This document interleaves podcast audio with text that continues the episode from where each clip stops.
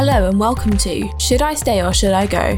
The podcast providing you with expert career insight and advice from senior people in the fields of insurance and risk management to help you make the right career decisions.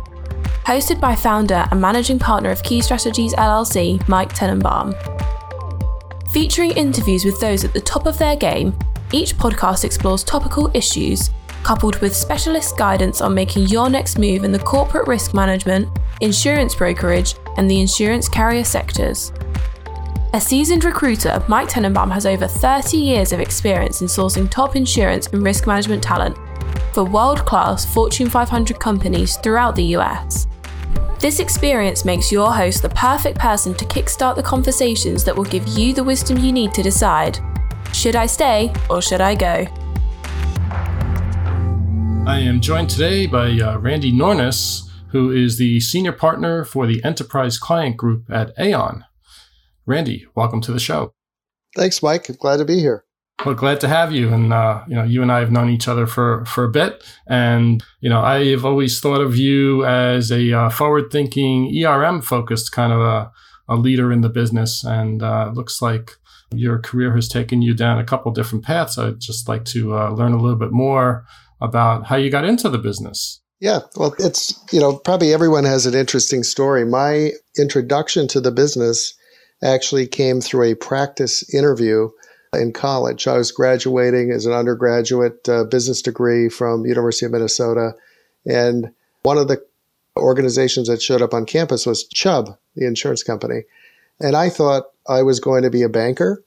And I had, you know, been been planning to interview with banks. I interviewed with a guy from Chubb, never considered it before. I thought it was fascinating. And then ended up going on to interview with banks as well.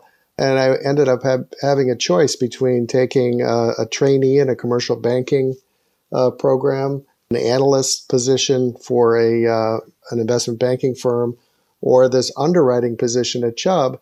And for something really intrigued me about, you know, Chubb as an organization and just the range of things that you could touch when you entered that business. So so I ended up taking the Chubb role, uh, and that kind of launched the whole uh, career trajectory to where I'm at today. So that's really interesting because, you know, the insurance business competes with the uh, investment banking and, and financial business. And they're constantly trying to recruit the same people, I find, these days especially.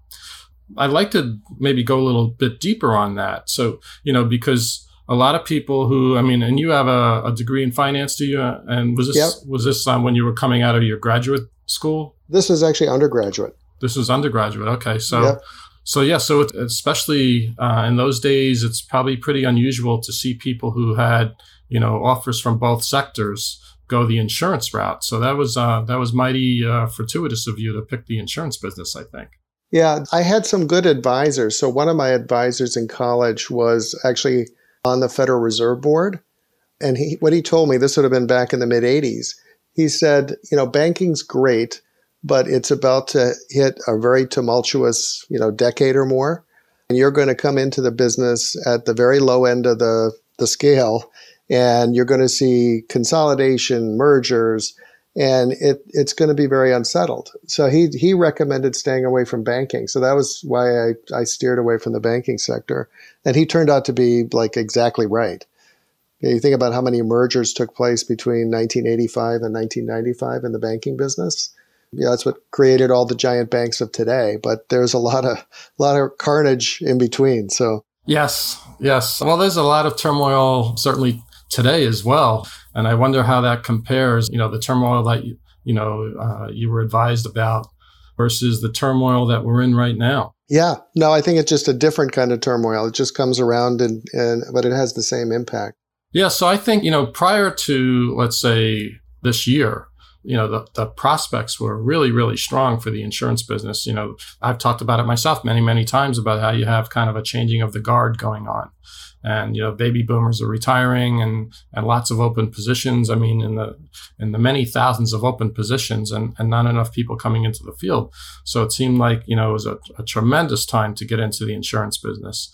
And then you fast forward to this year and you have COVID and, and the next thing you know, we're in uh, major turmoil.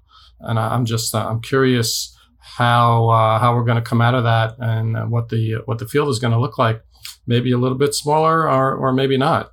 Any thoughts there? Yeah, I, I think the well, the between retirements, you know, which are going to be substantial over the next, you know, five or ten years, and the changing nature of business in general, but in, in uh, specifically, you know, the insurance industry, I think it's going to be really interesting. You're you're going to see. Uh, if you think of the digital transformation that's taking place in across the whole insurance business now, it's very similar to, to a lot of other businesses. The competition is is not so much other insurance industry companies. It's really, you know, everything from data scientists to people who do coding, people who actually can run big data centers. So the competition is definitely changing for talent. But I think that it also means the opportunities and the skill sets are going to become even more diverse coming into the business. Yeah, I definitely would agree with that. And, you know, you, you touched on an interesting point, you know, with the data scientists and coding and such. So, you know, insurance is now not going to just be competing with the financial sector and the banking sector, but now they're also going to be competing with the tech sector, which is going to be interesting. And I don't think people typically would think of insurance as a as a tech kind of a business, but it certainly seems like it's becoming one. Yeah, and I think the tools are there. I mean, to really transform the business, if you think about just the user experience as a customer, think of retail, how much change the retail environment's gone through in the last five years, and sort of the user experience, customer expectations. That's now transferring over to other industries, including the insurance industry. So people have an expectation of how they want to be served, how they want to access information, how they want to basically interact with organizations. So the consumer is actually going to pull this process. It's not, I think it's less about industries sort of leading. I think there's probably a little bit of both, but I think consumers and consumer preferences are going to drive that. You know, and, and I think you've seen like the I P O with Lemonade and the, you know, capital raise with Hippo on the consumer side of how people are gravitating toward different customer experiences in the insurance space. And so we just have to be able to staff for that. Yeah, no, that's a that's a very good point. While you were speaking, I was actually thinking about Lemonade as a great example of that. And Lemonade is is going to be an interesting story, uh, see how it develops. But, you know, they've they've made quite a name for themselves, and, and they have an interesting product. I don't know if you you know if you had a chance to look at it, but, you know, the whole concept of being completely paperless and, you know, buying insurance with your phone and interacting completely virtually is very interesting, and I, and I suppose cost effective too. So we'll see how that goes. Maybe we'll uh, we'll come back into you know uh, the evolution of of the skill sets in a couple of minutes. I wanted to get back to your background. So you know you started at Chubb. What was uh, what was your first job like? Uh, my first job was you know kind of a trainee underwriter in the executive protection area, which was the the early stages of the D and O business, and you know working within the large organization Chubb, working in that team. And so it was one of the times in my life where I, I had really had a chance to work with you know people who were kind of at the peak of their kind of career and had so much to offer in terms of just the wisdom. And so that was one of my early lessons is, I mean, you always want to attach yourself to people who you can learn from. And so I learned in just under three years, I had a crash course in the D and O business. And it was at a time when, you know, people say the market's hard today. It was by far the hardest market ever. And since that time was in the time I joined the industry. So I learned a lot because the demand was huge and the supply was small, and you know, we all had to step up. So it was it was really a fascinating time. Yeah, that that must have been a very interesting time to join the industry. And, you know, I guess I just find myself thinking about, you know, when you have a hard market, if you're a risk manager dealing with this hard market, you can imagine that, you know, especially uh, today, I don't know what it was like then, but when you look at the market today with the kinds of increases in, in costs for the same coverage or less coverage, Uh, and having having to go back and tell your senior management what's going on, that must be a very difficult conversation to have. And I'm sure they rely on on their uh, their brokers to help them with that conversation. Yeah, I mean, at, at that time, I was you know twenty-three or twenty-four years old, and I was literally standing in front of Fortune five hundred boards explaining why their insurance costs were up five hundred percent, seven hundred percent. And they're just, wow. that was just that was just the way it was. So it, it was this huge inflection point. And and if you go back to that period, I mean, shortly thereafter, that was the birth of Ace. That was the birth of X L. You know, a lot of the big companies that are around today were basically formed directly after that uh, that tremendously, you know, tumultuous period.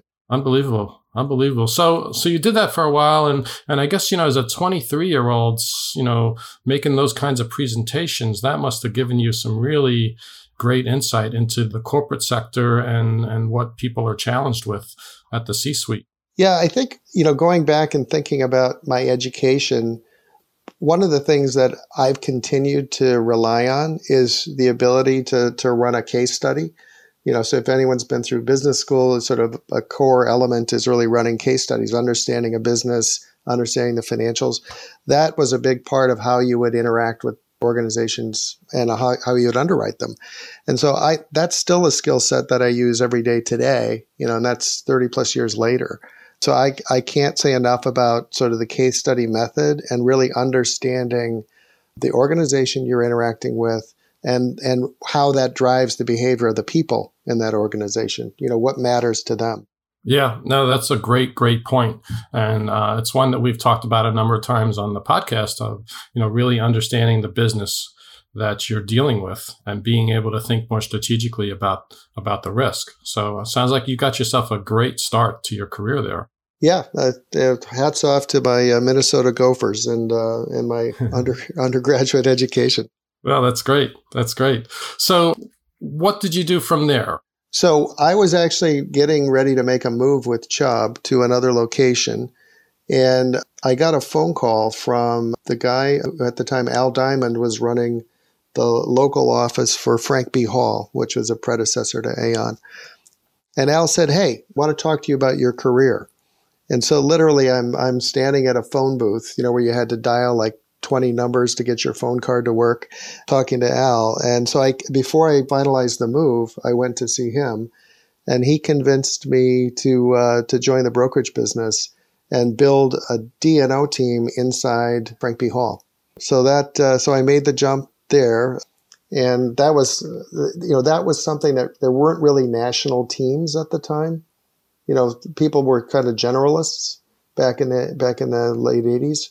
We actually started, you know, one of the first D and O teams, and we focused on financial institutions and utilities. And so uh, so that's that's what I came over and did, and that's where I started. Wow. So I'm curious, when you, you were thinking about that move and, you know, you knew what you were about to do at Chubb, and now, now you've got this other offer in your hand there, was, was it a little nerve-wracking, you know, joining a kind of a startup situation, even though Frank B. Hall was not a startup, but the but the group was? Um, it wasn't really, no, I wouldn't say as much that. I think it was, you know, back to sort of following a leader that you can learn something from. You know, for those uh, that know Al, you know, I learned so much from him, and he was, you know, one of the great leaders. He went on to become president of, uh, of Aon before, before he retired. So, you know, he was really, really a great leader, and I learned a lot. So I, I didn't, and at that point, I mean, you know, when you're young, you have options galore. So it just seemed like, let, let's try this and, and see if this works out.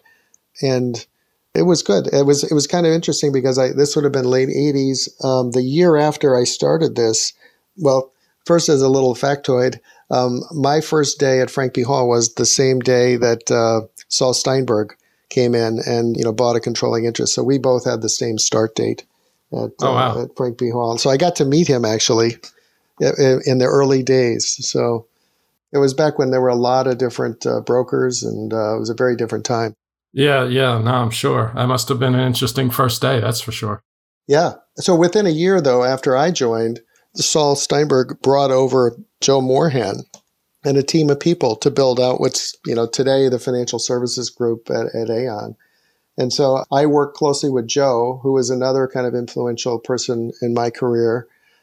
And again, he was kind of legendary in the space, kind of moved the world of D and O to a whole nother level. And so I worked with him for probably another four or five years after that.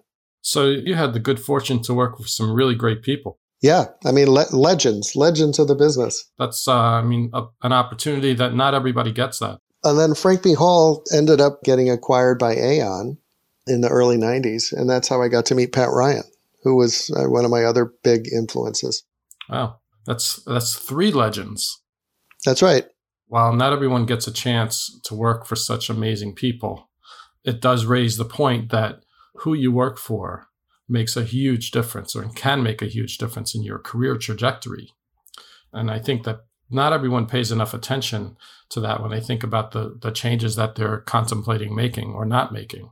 You're a, a prime example of someone who has probably benefited greatly by the, you know, from the people that you worked for, and obviously a lot of hard work along the way, but to be in a position to be mentored by such people is really tremendous.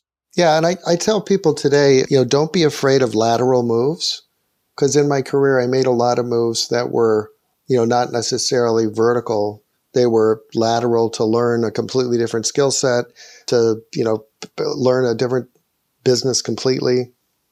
And so I think, you know, as I've, as I've been able to kind of reinvent myself over the years, I think the learning that takes place from those lateral moves is really invaluable. Yeah, I would agree. I would agree. Sometimes people, you know, get stuck on, you know, they, they want to make money, and they, uh, and they, they chase the dollars. And that's not always, you know, advantageous for them. In fact, I always tell people really at, at any stage that they kind of have to put the money on the side and really focus on the career opportunity and what that does, what the particular move can do for their career, you know, short term and long term. And, you know, if, if they're successful, the money will, the money will come. Wouldn't you say? Oh, I totally agree with that. Whether you're moving from organization to organization or just taking different opportunities within the same organization, yeah, I, I think the money takes care of itself.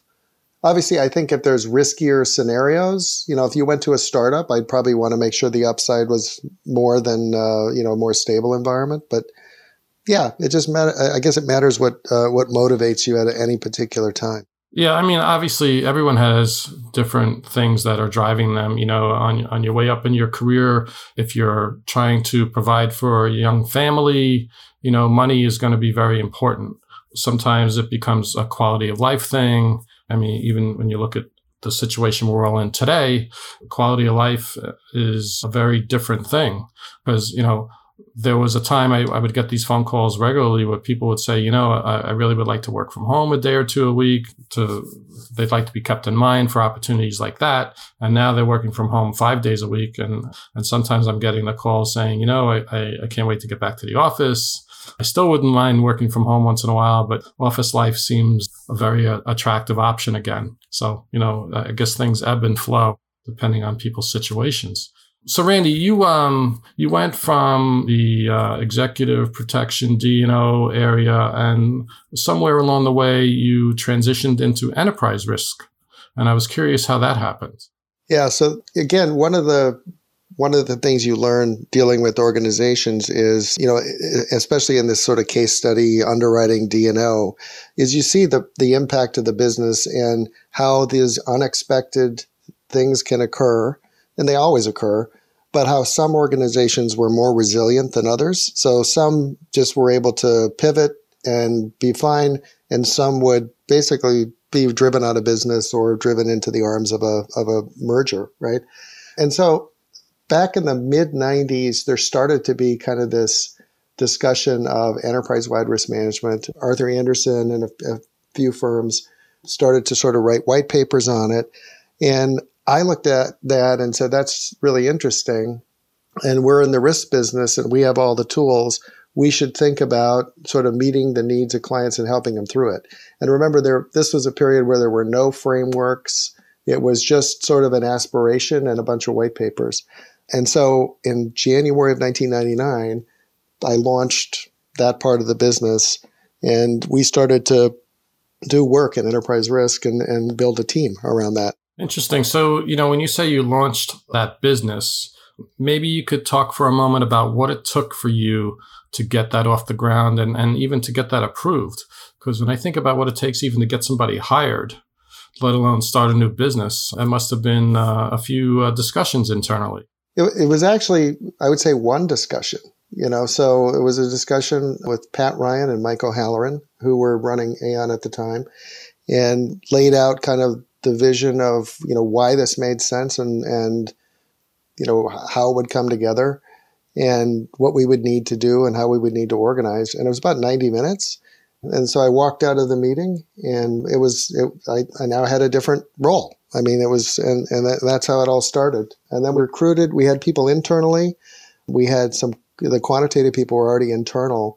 We brought in some folks outside. So I know Ward Ching, who you know, and there were a team of people that came over, that came with Ward, and uh, a couple people from E and Y. So we built a, a beginning team, which, you know, I think they're still scattered throughout the industry, and some have gone on to be chief risk officers and some continue to do consulting. But that's great. But that's, I, I want to just say, you know, while you make that sound so simple and easy, you know, to have a ninety minute meeting where you laid out everything that you just described had to be a, a lot of forethought and, and planning on your part to walk in and, and have everything outlined start to finish in that way. And, and I'm, I just wanted to highlight that for a moment, because I think that a lot of people have good ideas about new business opportunities, products, what have you. And A, they don't always get the chance to do what you had the chance to do. You had the right audience. I think that, you know, should not be, uh, could not be overstated, because that's key. But B, you know, you had the foresight to really prepare yourself for that discussion, so that it only took that one meeting. But I will say, you know, most senior leaders would require, you know, a whole group of meetings and analysis to launch a new business like that. So uh, kudos to you and uh, and and to Pat Ryan for making that happen. And you also, it sounds like you brought in a, a, a real A-team to also make that happen, which is great. So how is it received when you're you're pitching this idea now? Because you're doing E R M consulting now with this business, correct? Correct. Yeah. And so this this is a new concept at that point.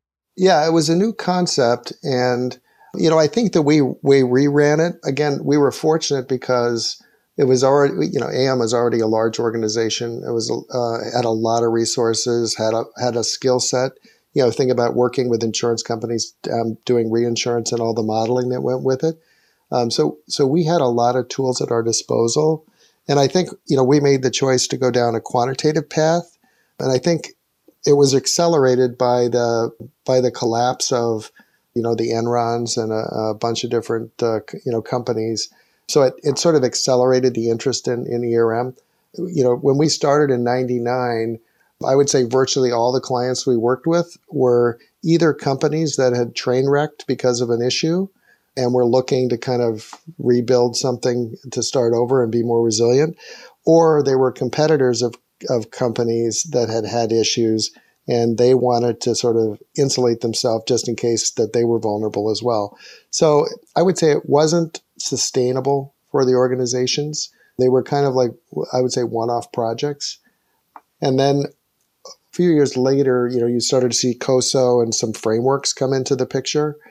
And at that point, I think E R M shifted over to more of an internal audit role. It became less quantitative. And, you know, our business then shifted in a different direction. But, you know, so E R M in, in the last, you know, fifteen years or so has gone through, you know, a lot of different tracks. It's now, for the last probably two years especially, has come back to be very, very focused on quantitative, very, very focused on, you know, getting at value, um, trying to focus in on what matters, you know, what or what problem you're trying to solve for. So there's a lot more demand back on the quantitative side.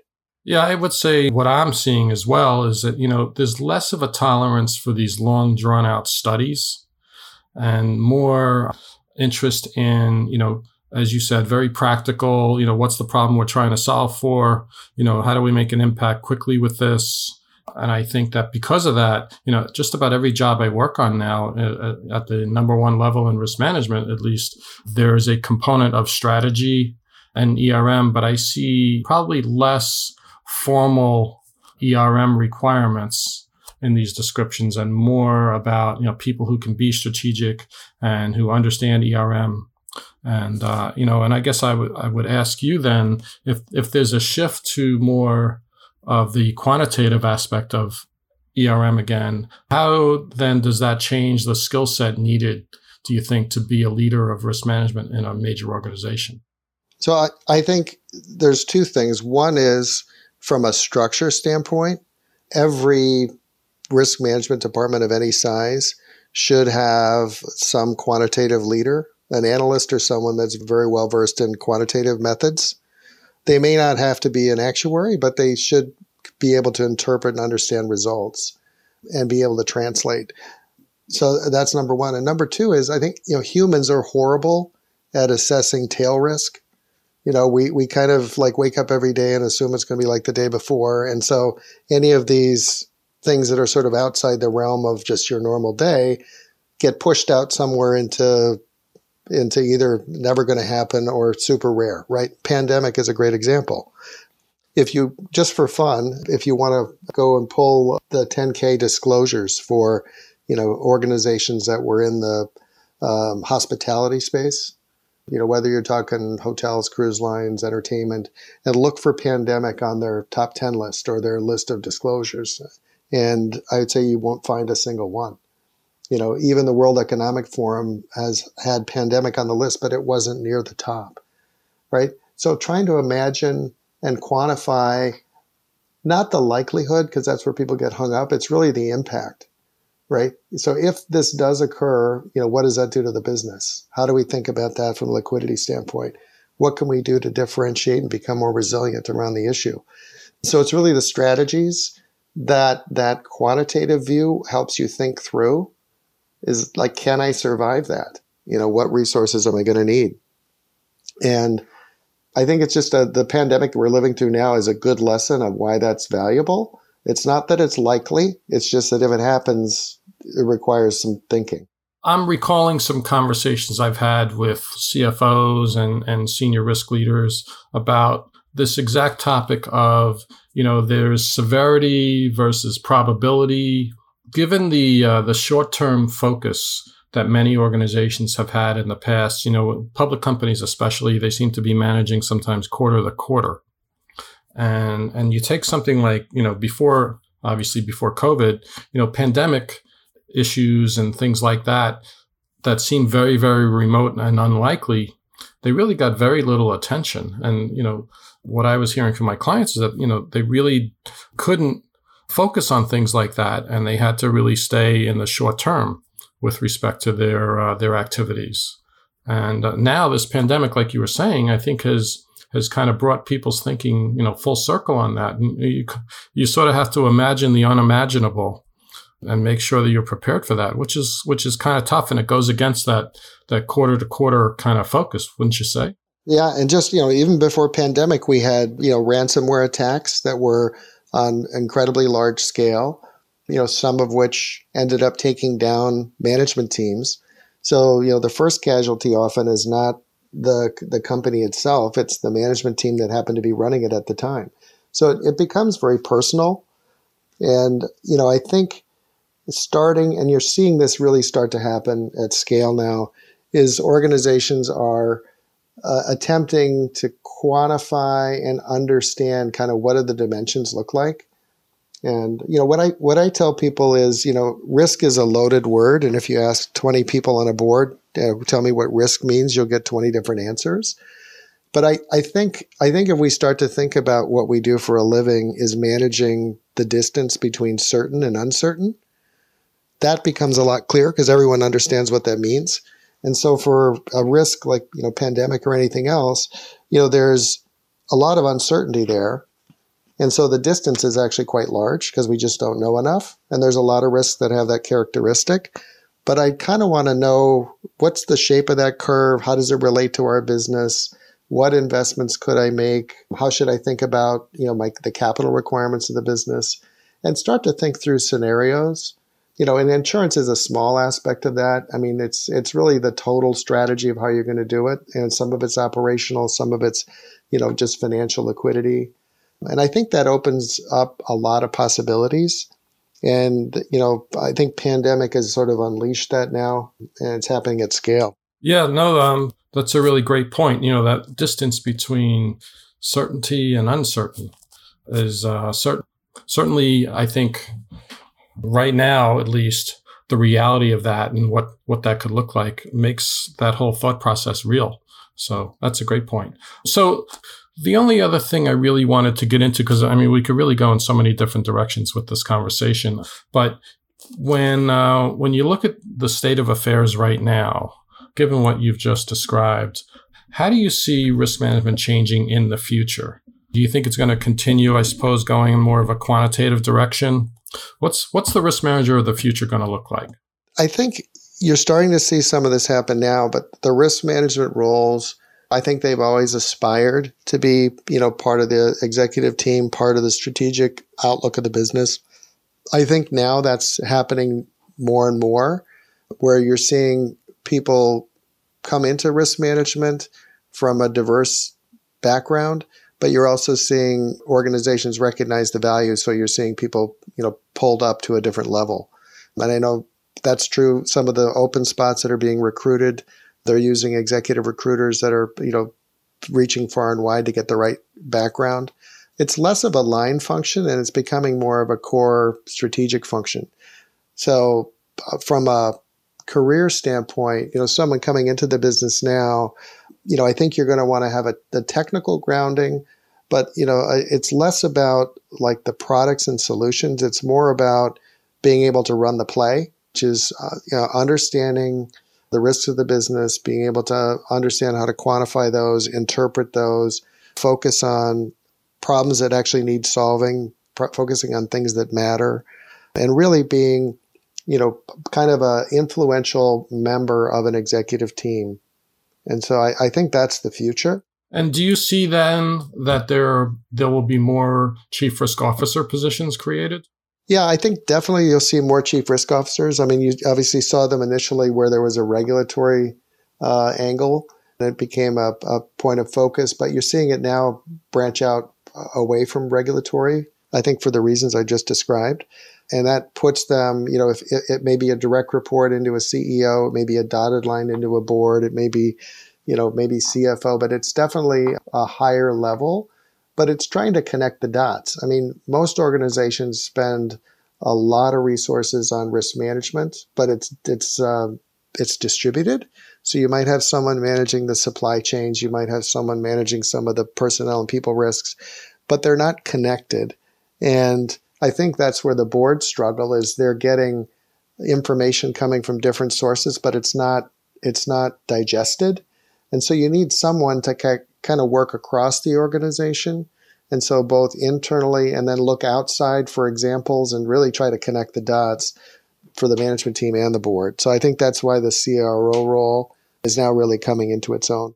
Yeah, that's interesting. So, you know, as you were describing that process with, you know, all the different data points, to me, I've always thought of E R M as sort of the, you know, the landing place for all of that information. So, you know, you have someone at the at the C level or the, the senior director level or V P level, if you will, who is collecting all that information and putting together a nice, tidy report to keep senior management informed so that, you know, they're making better risk-adjusted decisions. So, uh, so that all that all fits. So I think, you know, E R M maybe is part of the chief risk officer role. But, you know, I don't know if they're going to call it E R M in the future or not. I guess we'll have to see. Yeah, yeah, we'll have to see. I mean, that's the problem is I think the journey it's taken, um, some organizations will check the box and say, hey, we did that and it really didn't move the needle. So, you know, we need something else. So maybe that's what we had to come up with, Mike. We had to come up with a new new thing. You know, that could be uh, our swan song, get royalties. Yes. All right. Well, we'll uh, we'll work on that, Randy. And uh, I look forward to that. And uh, I think um, that about covers it for today. Uh, this has been a great conversation. Loved hearing your insight. And I thank you very much for your time. Thanks, Mike. It's good talking to you. Thank you for listening to Should I Stay or Should I Go? Brought to you by Key Strategies L L C, the U S insurance and risk management recruitment specialists. If you like the show, please be sure to subscribe, like, and leave reviews. Every time you do, it helps others find the show. And if you have any specific career-related questions, please post them or send an email directly to Mike at m tannenbaum at key strategies dot com. He may even answer your question on the show. When you subscribe, you'll also get notifications of when the next episode is available. Hope you join us next time.